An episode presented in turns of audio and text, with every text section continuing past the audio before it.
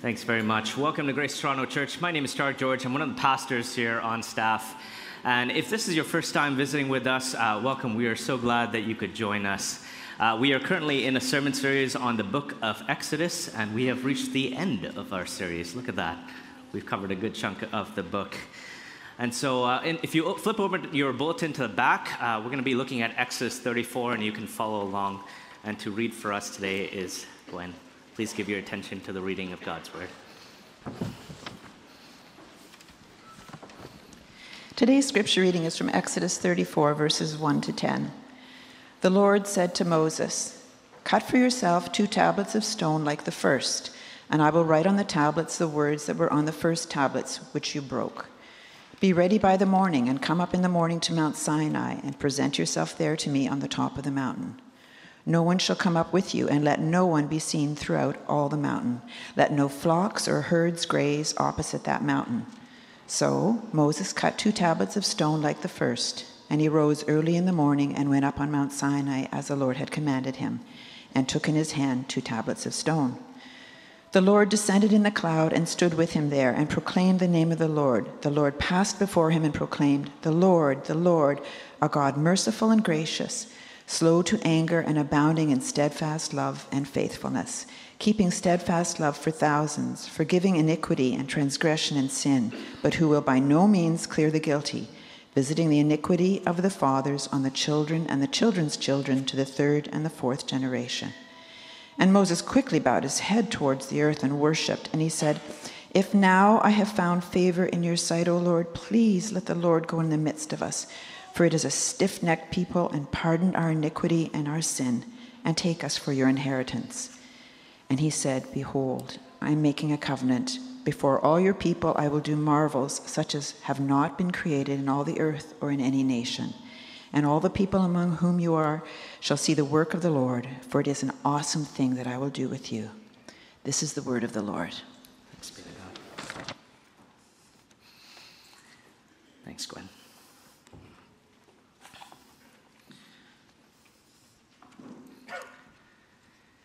It was in uh, 1977 that a shuttle called the Voyager 1 was launched into deep space.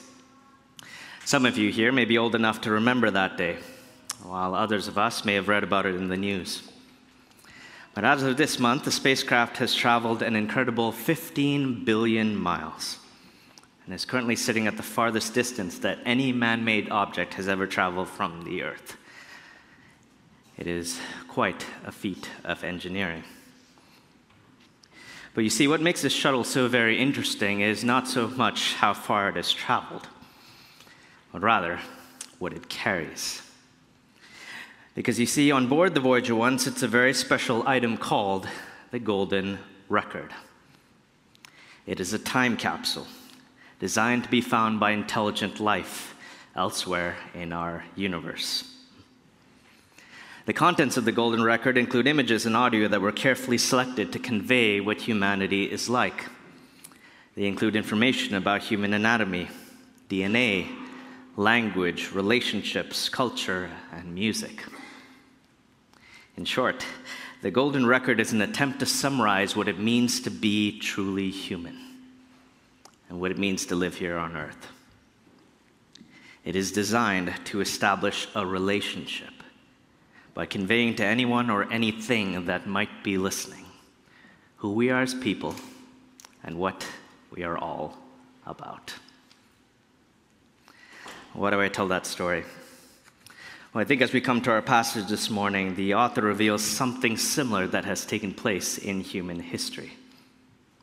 Because in Exodus chapter 34, we learn that the God of the cosmos, the most intelligent life that exists, has carefully curated and developed a kind of golden record.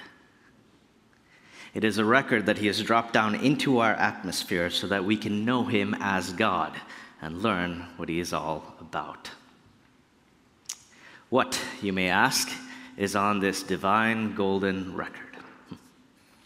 Moses tells us.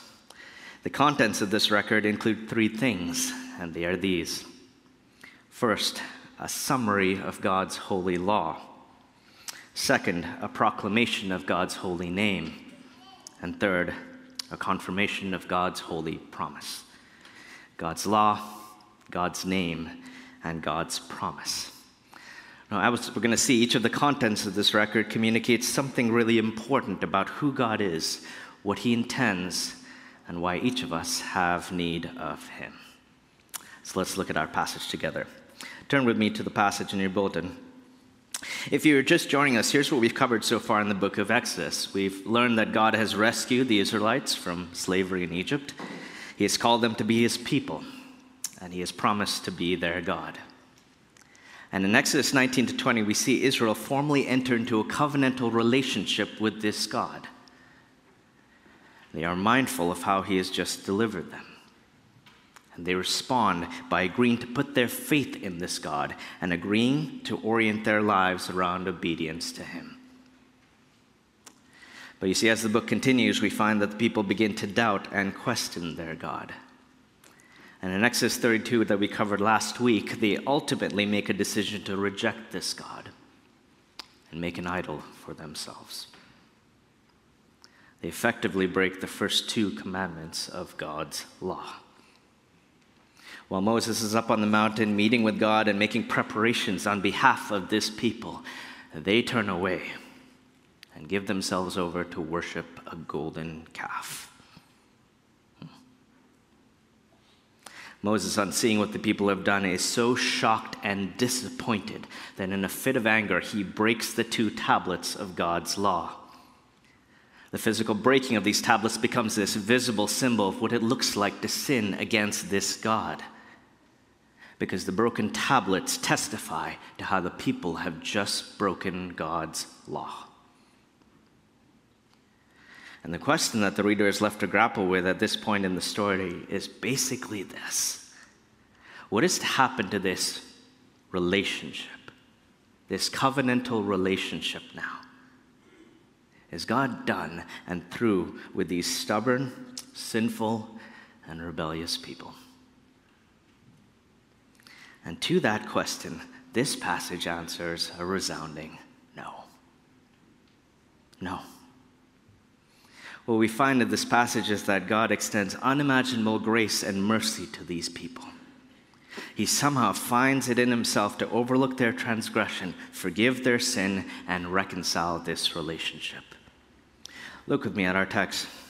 God speaks to Moses in verses 1 to 2. He says, Cut for yourself two tablets of stone like the first, and I will write on the tablets the words that were on the first tablets which you broke. Be ready in the morning and come up to Mount Sinai and present yourself there to me on top of the mountain. He's basically saying, Look, I know that my people have been unfaithful to me. But if they're willing, we can put this behind us we can start afresh. And that's how our passage opens. Now, one of the things I want you to notice here is that this fresh start with God begins the same way. God intends to give these people the same law again. That is the Ten Commandments. Which is quite astonishing if you think about it, because these people have just proven that they can't keep it. So, why reintroduce something that clearly hasn't worked? It's because of this that God's holy law communicates something important about who He is and what He intends for people. In fact, if you were to survey the Bible's whole teachings about the law, you'll find that it generally serves three purposes it serves as a fence, it serves as a guide, and it serves as a mirror. Let me explain. First, God gives his people to the law because it serves as a fence. It guards against and restrains evil. The Bible argues that there's a sense in which all people, all people, regardless of their spiritual convictions, seem to benefit from God's law. Our inner conscience suggests that we most naturally embrace many of God's commandments and indeed try to live by them, even if we don't necessarily subscribe to the Christian faith. If you're here and you're not a Christian, I think you would agree uh, that is, it is generally wrong to murder, commit adultery, steal, and bear false witness. In fact, our society as a whole functions well because we can generally agree upon these things. The Apostle Paul argues in Romans chapter 2 that this is because God has created all people in his image and has granted to every person some degree of conscience and morality for the good of the world. In short, God has given us his law for the proper functioning of our society. The law restrains evil in some measure, and that's why God gives it to his people here once again. That's the first purpose of God's law. Second, God gives his people the law because it serves as a guide. It is meant to instruct God's people then and now about how to live well with God. Now, when I say that, I don't mean that it is the way we earn our salvation and right standing before God. No, not, not at all. The Bible claims that salvation is only offered by grace through faith, and we'll get to that. We'll get to that. But for now, I want you to just notice from our text to whom this law has been given to in our passage. Because I think a failure to read this text in its proper context has led to all kinds of misunderstandings about this God of the Old Testament. This law is given to a people who have already been saved and called by God. Notice the sequence of events because that really matters. These people are first delivered out of their slavery by God's grace and then given the law as a guide for how to live. The implication, I think, is important. God did not say to these people, Do what I have commanded you, and I will save you. No. He said to them, I have saved you. So now, do what I have commanded you. Do you see the difference there? God's law, men and women, was never meant to be a means of salvation. Rather, it is a gift to those who have already been saved. Grace Toronto, can I just invite you to grapple with that statement? Just do that. Because if you understand this fact, I think it will profoundly change the way you live the Christian life. You will stop seeing obedience to God as merely a checklist of things you must do and things you must not. Because that's not at all what it is. God's law, my friends, is not merely judicial, it is relational. God's law is meant to teach you and I what it really is what is really and truly pleasing to God. And it is also meant to teach us what really and truly offends Him. In other words, it is a guide for every Christian to grow and deepen their relationship with the God who has saved them. Do you follow me? Let me illustrate this for you by way of example. My wife, Kathy, loves flowers, and she will ask me to buy her flowers as often as I am able. When I buy flowers for my wife, you understand that I don't do it to earn her love. I already have that. We're married. But I do it because she has told me that it pleases and delights her. My doing what she has asked does not earn her love for me, but rather it helps me express my love for her. And so it is with our obedience to God also. We don't obey God's commandments in order to earn His love. If you are a Christian and you have trusted in Jesus, the Bible says that you are already more loved and more accepted than you can ever dare imagine. But because you are so loved, and because you are so very accepted, you are now relationally invited to do the things that please and delight your God.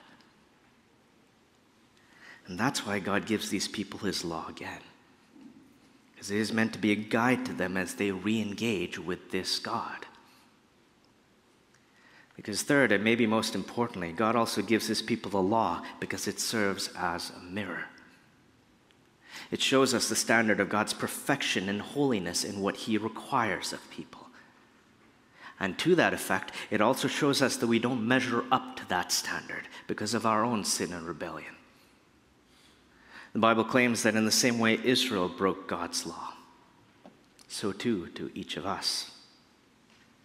Romans 3 says this listen, there is none righteous, no, not one. All have turned aside. Together they have become worthless. No one does good, not even one. For all have sinned and fall short of the glory of God. You see, we have this same problem, don't we? We break the Ten Commandments, which summarize God's holy law. Like Israel, we worship idols also idols of wealth, comfort, pleasure, or power. We regularly fail to acknowledge this God. By that I mean that we either don't believe in Him and trust Him as He is asked, or we don't obey Him and submit to Him as we ought. And listen, that primary sin, that primary sin leads to a whole host of other sins outlined in these Ten Commandments. Have you dishonored your parents, stolen, coveted, lied? If we're honest, I think we have. And this law would pronounce us as guilty. What about murder and adultery? Surely most of us haven't done that. And yet, Jesus, when explaining these commandments in their fullness, confronts us with these words You have heard that it was said, You shall not commit adultery. But I say to you that everyone who looks at a woman or man with lustful intent has already committed adultery in their heart. Of murder, the Bible says this Everyone who so much as hates his brother is a murderer. Let these words sink in. Because you see, according to the Bible, all of us have sinned, and all of us stand guilty before God. If you're here and exploring the Christian faith, you need to know that the standard of God's holiness runs that deep. It's not just about my actions and the quote unquote bad things that I've done in my life. God is also concerned with the hidden inner parts of my life. It includes the things that I secretly nurture, feed, and entertain in my own mind. The kinds of things that I can hide from every other person in my life, but I cannot hide from a holy God. And neither can you. Neither can you. You see, God gives us the law as a mirror so that we can see ourselves rightly before Him. The law shows us that just like the people of Israel, we too stand guilty before God.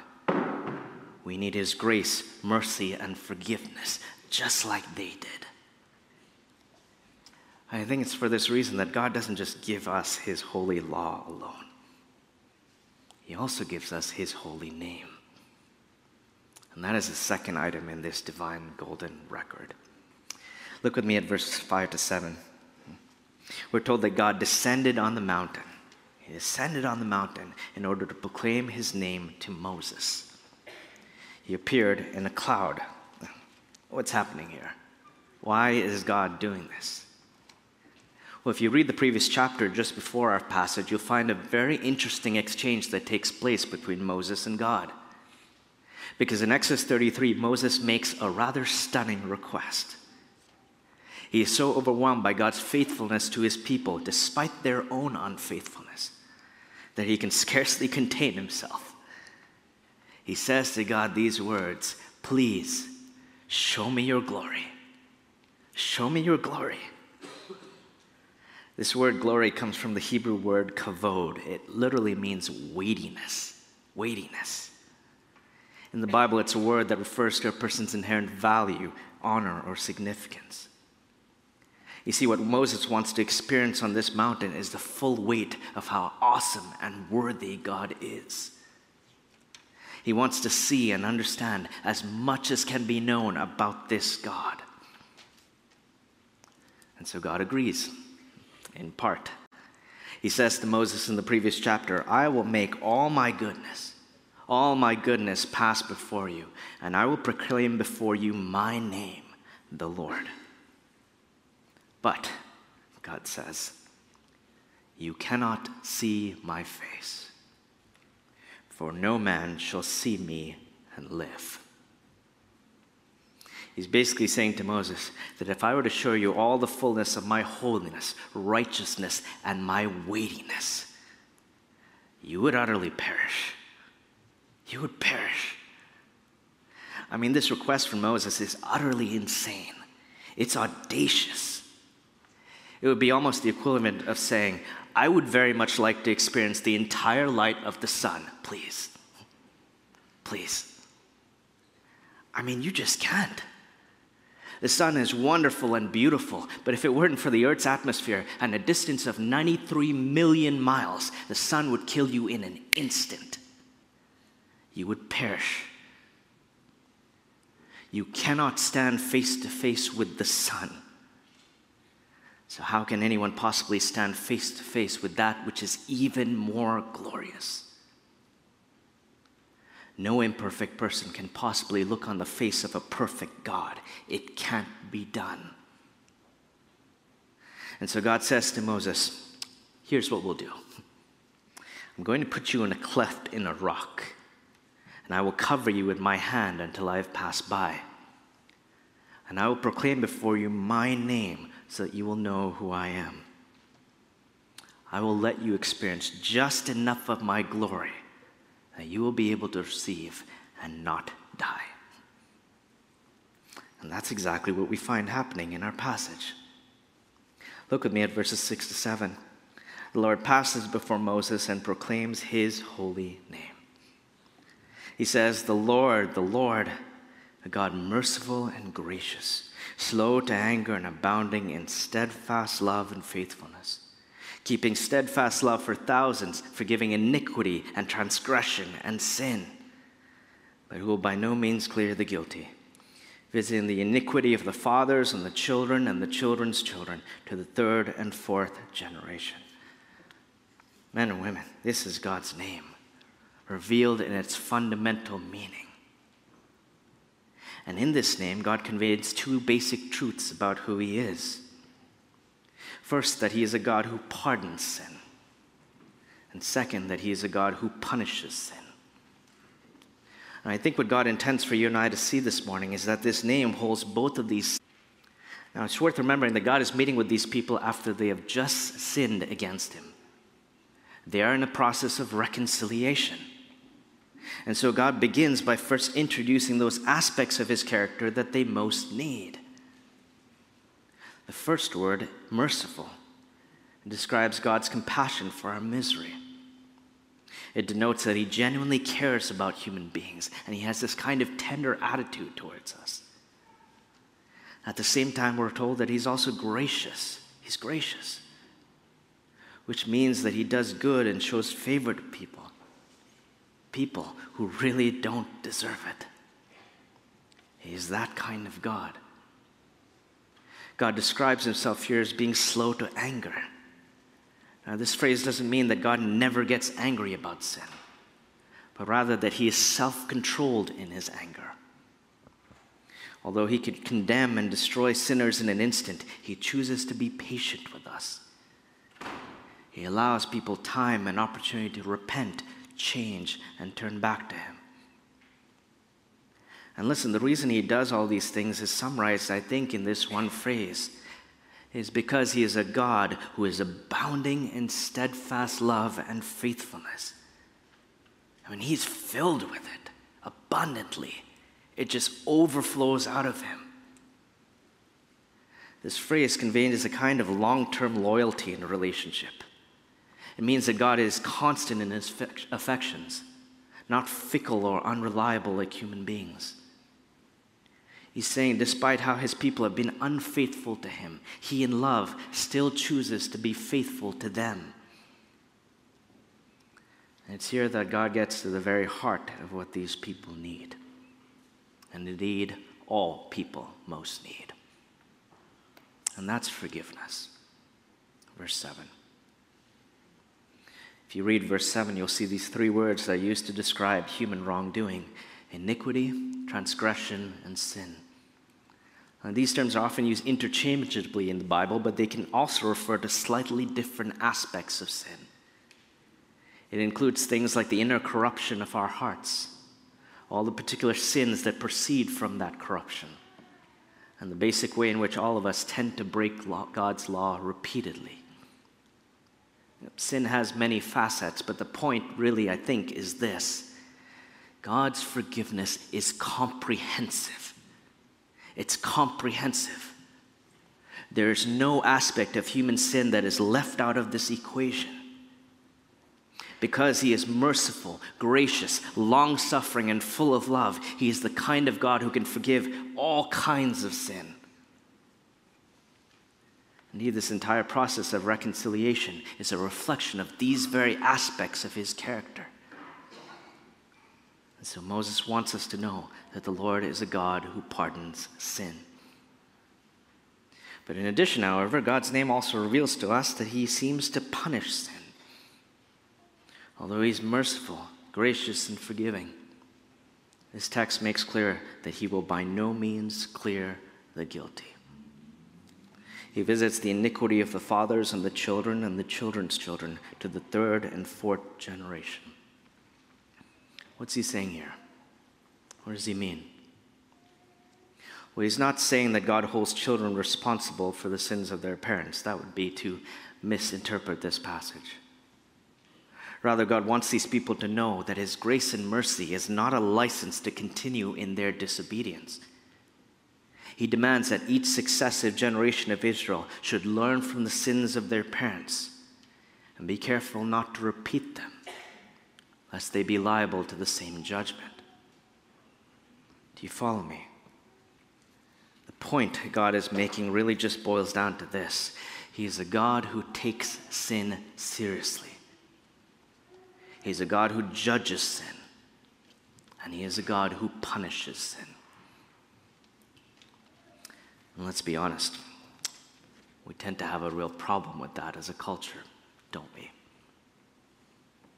I mean, if there is a God, we automatically expect that He must be loving, kind, and good to all. We like those aspects of His character because they seem completely reasonable to us but a God who judges sin, who punishes wrongdoing, who throws people into hell. No, we can't stomach that. We don't like that at all. And so the Bible says we tend to respond to this God in one of three ways. We either pick and choose the attributes of God that we like and construct a God who is reasonable but not at all real or we reject the God altogether because his character seems contrary and impossible to reconcile. Or we accept this God by faith, but continue to feel this growing sense of discomfort and confusion about who he reveals himself to be. You see, at every turn, whether in the culture or in the church, I think we are all tempted to abandon and ignore this aspect of who God is, aren't we? But we shouldn't. We shouldn't. And here's why God's love and justice are not, in fact, at odds with each other. A loving God must be perfectly just. And believe it or not, you and I actually long for a God like this. We do. I don't know about you, but I need to believe in a God who judges sin. I need to believe in a God of perfect justice because, frankly, human justice disappoints me every day. Whether it's the horrors of Epstein, or the war in Gaza, or the genocide in Tigray, I need to believe that there's a day coming when God will by no means clear the guilty. Don't you want a God like that? Psalm 7 says this about God that God is a righteous judge. He is a God who feels indignation every day. Every day. Every day as he looks out over the world and sees your sin and mine, as he sees war and racism and greed, murder and the oppression of the poor, corruption and the abuse of justice, sex slavery and the trafficking of children. Don't you see? A God who claims to be perfectly loving must also be perfectly just. He must punish sin, or he cannot be as loving as he so claims. Do you follow me?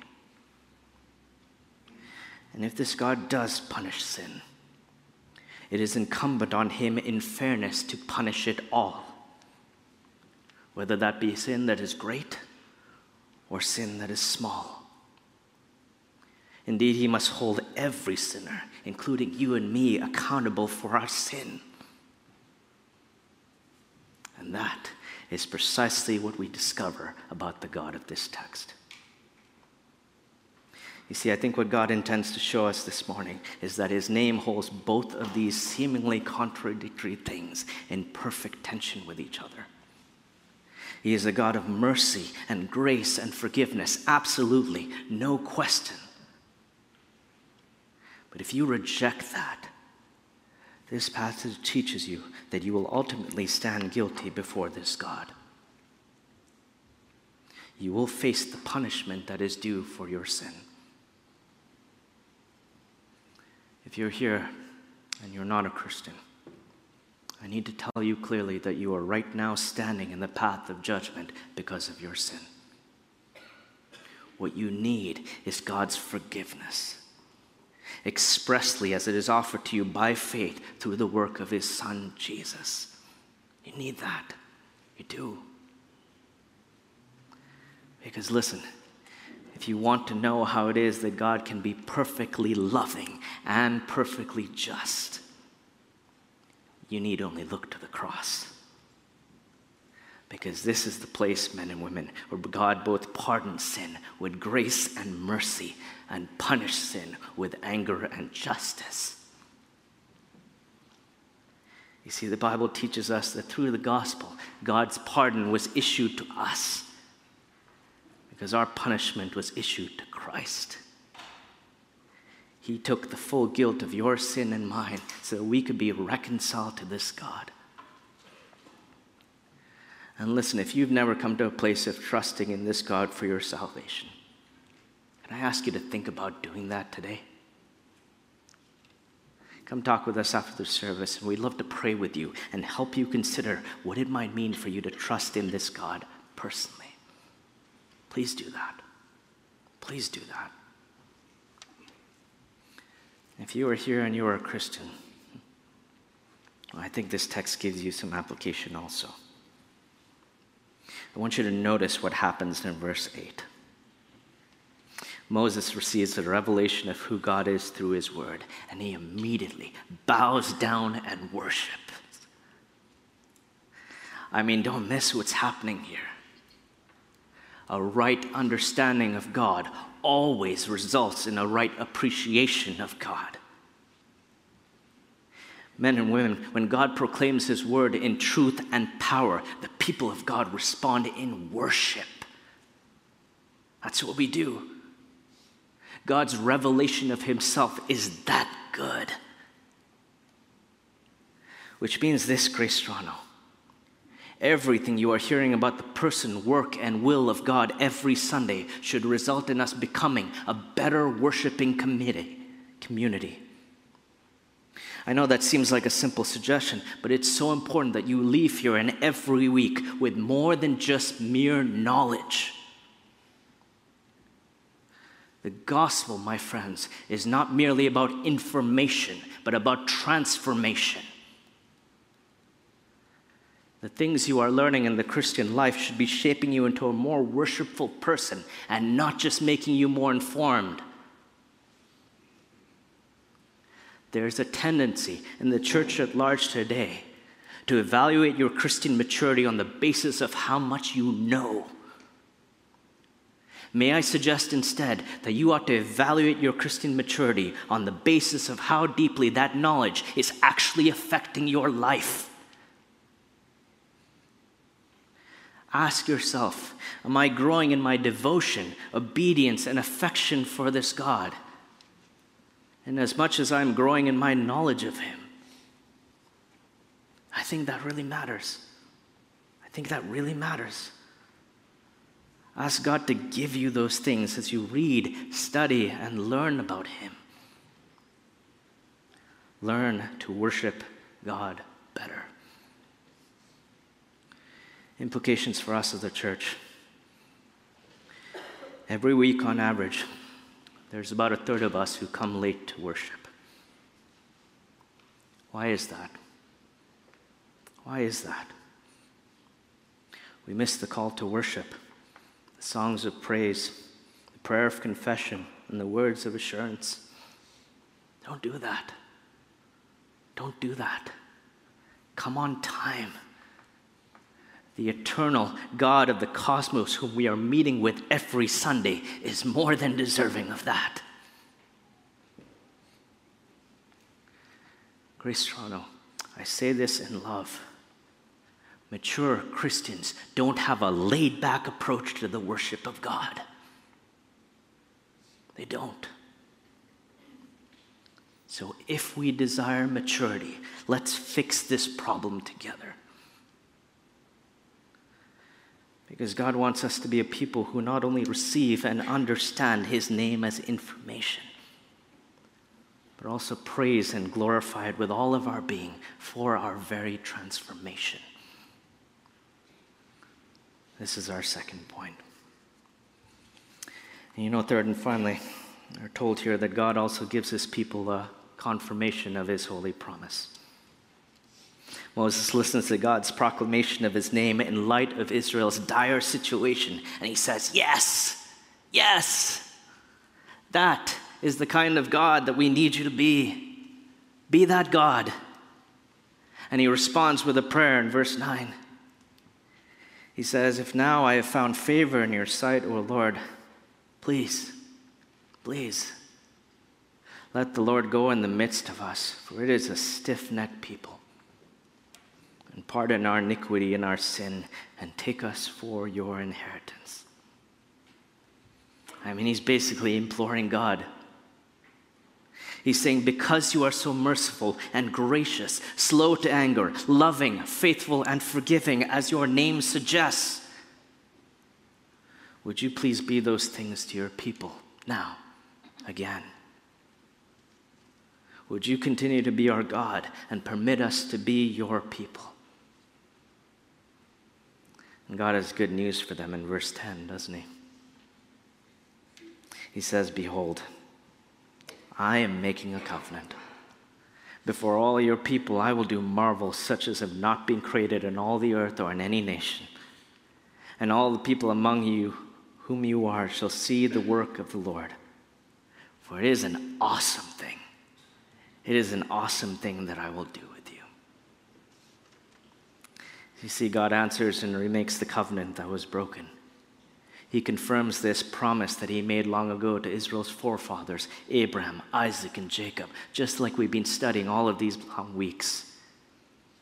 He promised us to go in the midst of these people, to pardon their sin, and to take them for his inheritance. And he agrees to stick by them. Even though he knows all too well that they will continue to reject and disobey him, time and again, even after this incident. But in all that time, he will continue to keep his promise.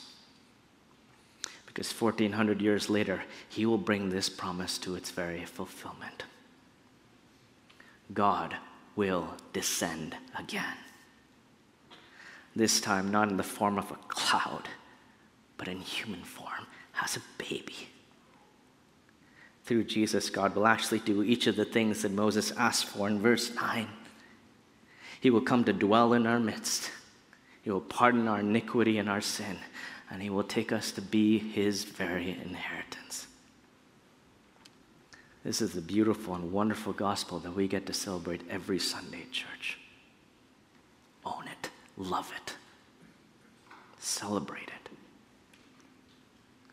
And here's the really cool thing. Here's a really cool thing if you read the Bible with an attention to detail.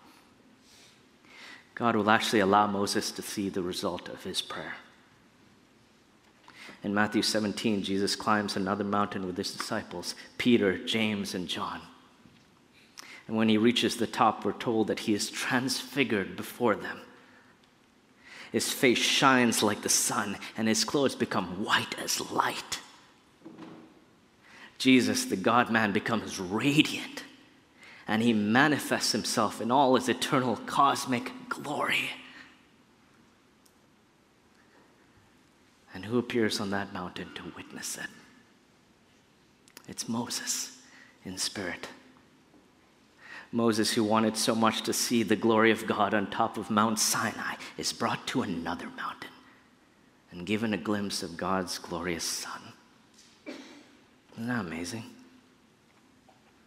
The disciple John, who witnessed these events firsthand, writes about his experience later in his gospel.